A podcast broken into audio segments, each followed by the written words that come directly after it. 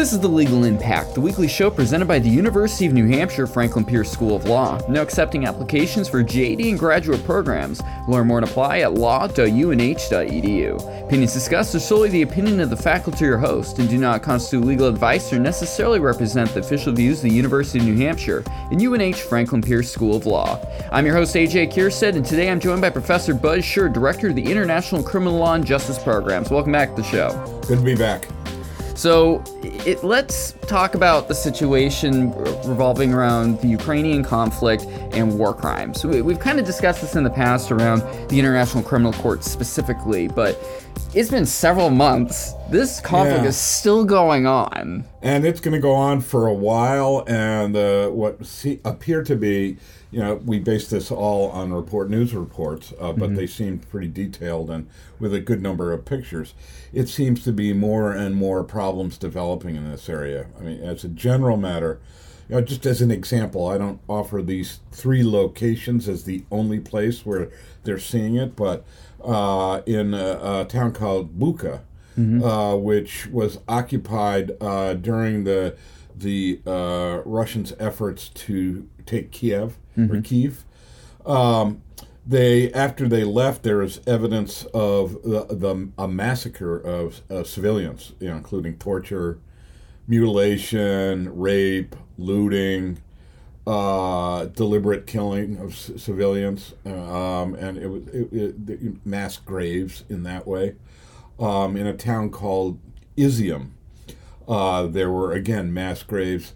Uh, the, the, it's pretty well documented actually. 414 uh, civilians and uh, uh, you know maybe attempts of that in terms of actual military personnel.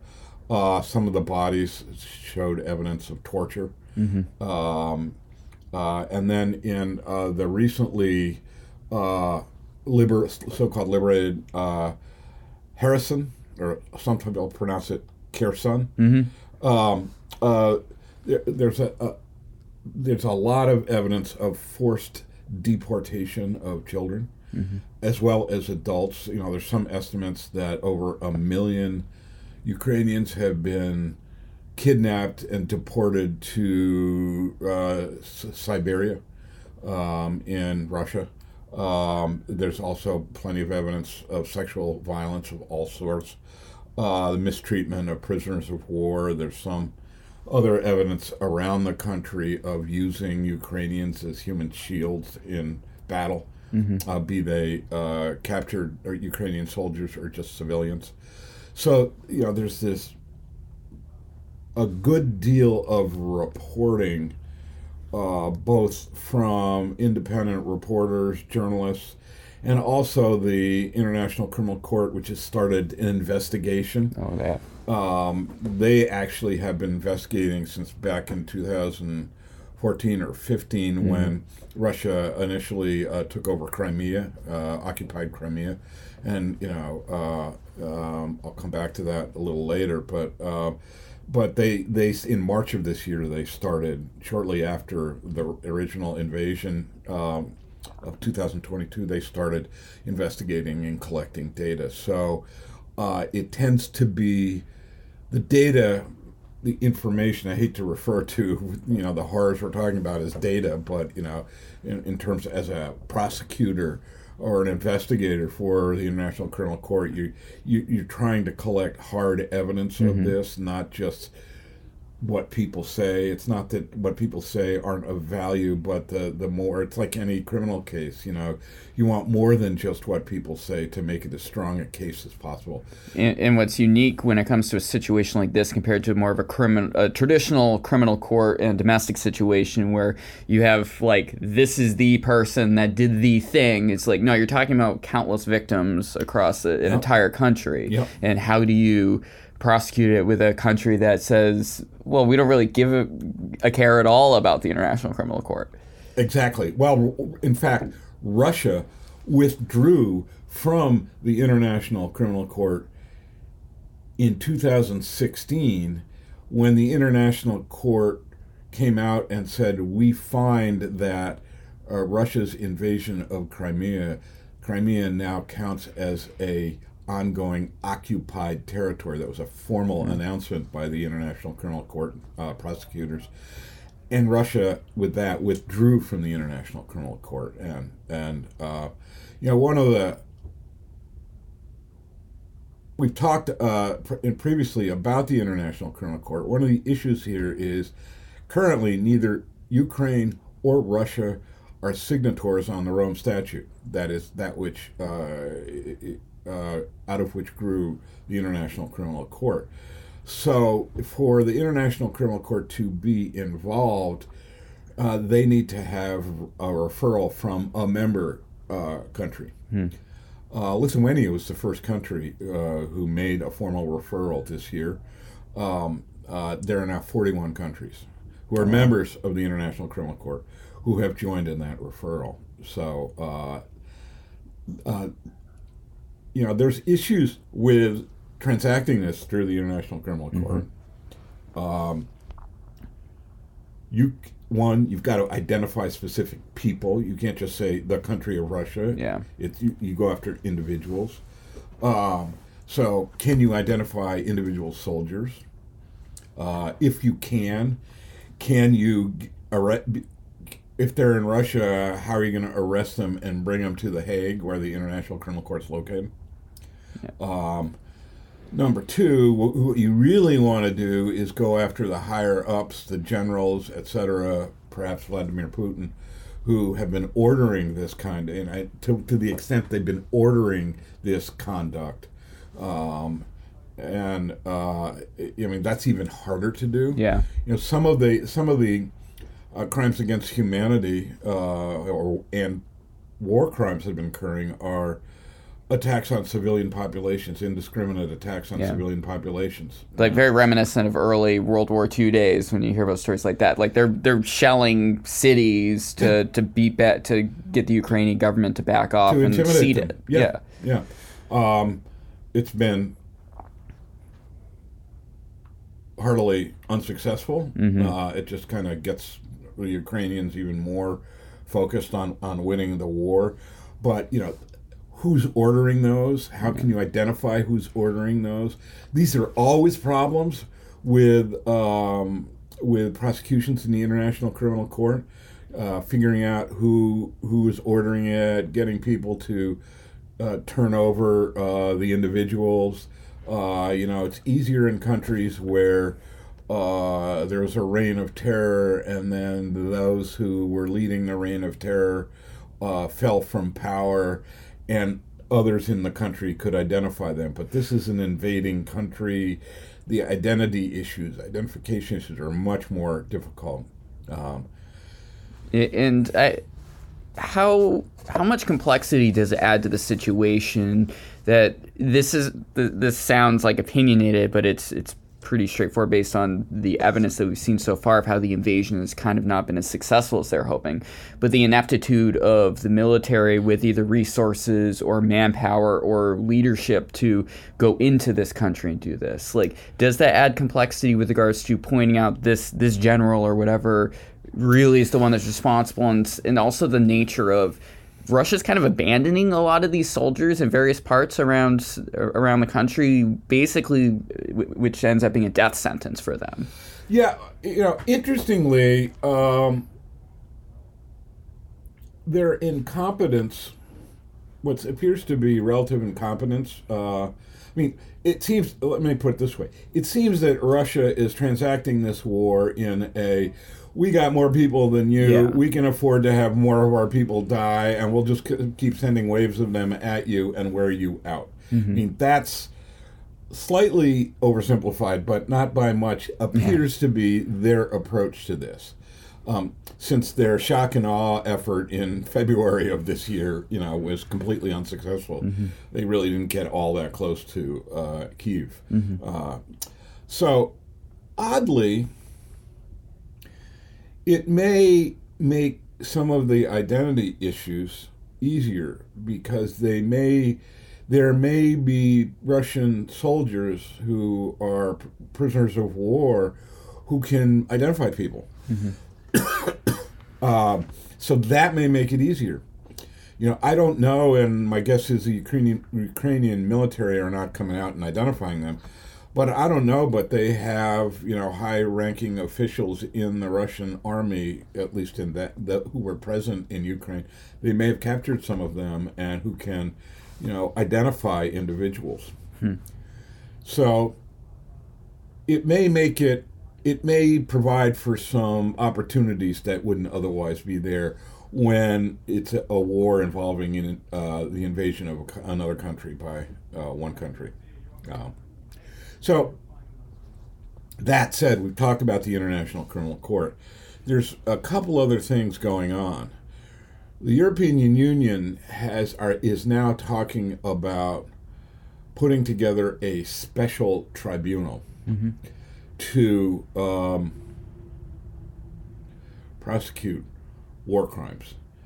Probably would need the approval of the UN. Unclear whether just the General Assembly or the Security Council. If it includes the Security Council, you know, likely China and Russia will Yeah. veto. Um, but if not, uh, uh, you know, then there, this General Assembly would probably vote for it. Um, but a special tribunal, like they had a special tribunal uh, created by the UN for the former Yugoslavia, um, which just focuses, it, it's separate from the International Criminal Court. It's not a function of the Rome Statute. They're, they're authorizing uh, agreement. It's really, Rome Statute is basically a treaty, uh, an international treaty. Um, it'd be separate from that, um, and uh, they would set up their own prosecution system. Um, there's two ways that they're talking about doing it, even assuming they can get there, which is a, big if. Yeah. But um, they either to have like an ad hoc uh, special tribunal for uh, the Ukraine for Ukraine. Um, that's one way to do it. it. It superimposes itself on this conflict and prosecutes war crimes, crimes against humanity. The other way of doing it is internationalizing Ukrainian domestic courts. Uh, they did that to some extent. There's a lot of talk about that in Rwanda, for example. Um, it the, the the value of that is it is more uh, it, it allows the Ukrainian people upon whom these atrocities have been in, uh, inflicted to have uh, much more of a say.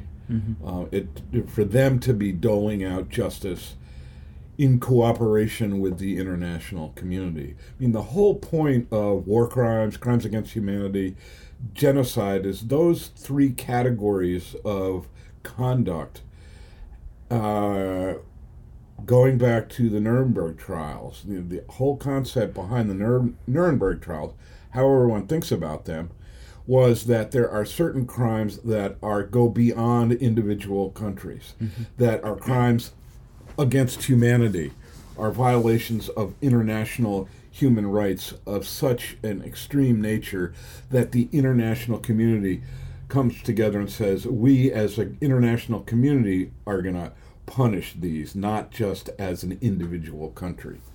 Uh, at- you know, now it took phew, 50, 60 years before the Rome Statute came in. You know, they started talking about this post Nuremberg trials. Yeah. It took forever, as as does any worthwhile international treaty, to come into being. It took you know 50, 60 years of negotiation, but it, it came into being. Um, so the problem with doing it from an international perspective is it sidelines the country upon whom these atrocities were inflicted. Right. And that, there's problems with that. And so they've experimented over the years with these special tribunals that have kind of, it's been a hybrid of, of the domestic court system and the international system. So that's being talked about. Yeah, Again, that's got the, the problem of getting through the UN. Uh, but there's a lot of conversations about that in the European Union. Then the third thing that's going on,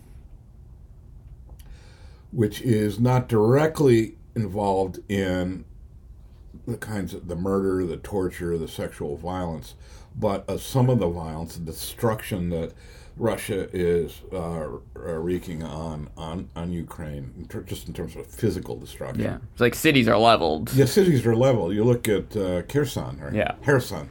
Um, it, you know, it's just like leveled, which is what the what the you know Russia did in Syria, what they did in Grozny, um, and uh, many years ago.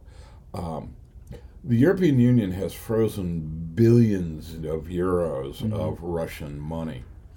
And they're already talking about setting up a system when the war is over to use that money to rebuild uh, Ukraine.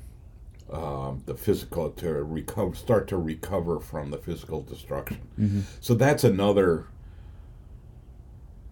way of managing that which Russia has inflicted on Ukraine. Uh, that's important, not necessarily at a, uh, at a uh, emotional level as important as trying to uh, prosecute uh, war crimes, but it's something that has a chance of being more achievable. Yeah, in assisting the situation in a more direct fashion that doesn't involve necessarily sending more weapons of war into the situation, which is just kind of prolonging the situation at this point. Uh, what what sort of complications is it gonna are, are there with the fact that this war likely I use war in quotes basically it just is going to be continuing indefinitely because this is a situation where Russia has sunk so much um, blood, treasure, everything into this. The West has basically sunk just billions and billions of dollars into this and weapons, the refugee situation that, that's involved with this.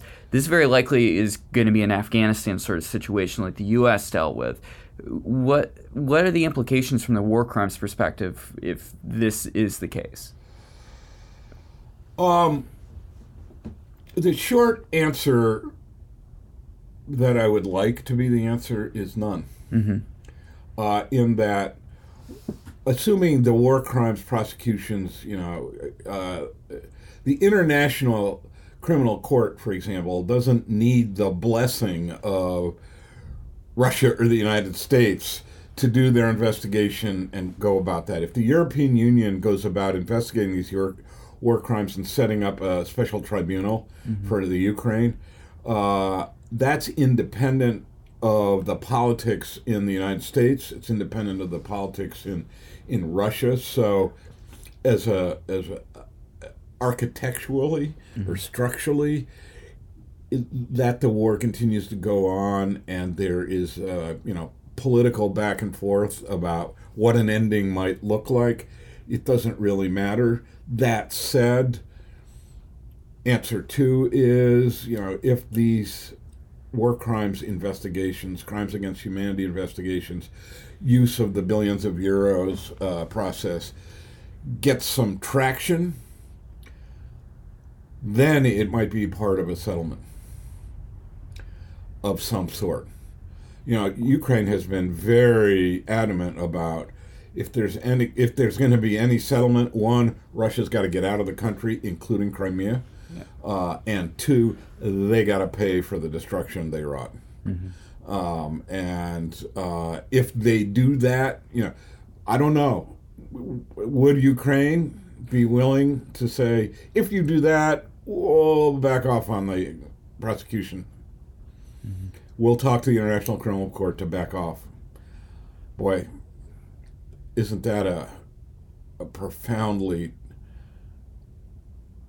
complicated moral judgment? Professor Buzz Scherr, Director of the International Criminal Law and Justice Programs, thank you so much for joining me. My pleasure. Thanks for listening to The Legal Impact presented by UNH Franklin Pierce School of Law. To help spread word about the show, please be sure to subscribe and comment on your favorite podcast platform, including Apple Podcasts, Google Podcasts, and Spotify. Get the back episodes of the show and podcast links at law.unh.edu slash podcast.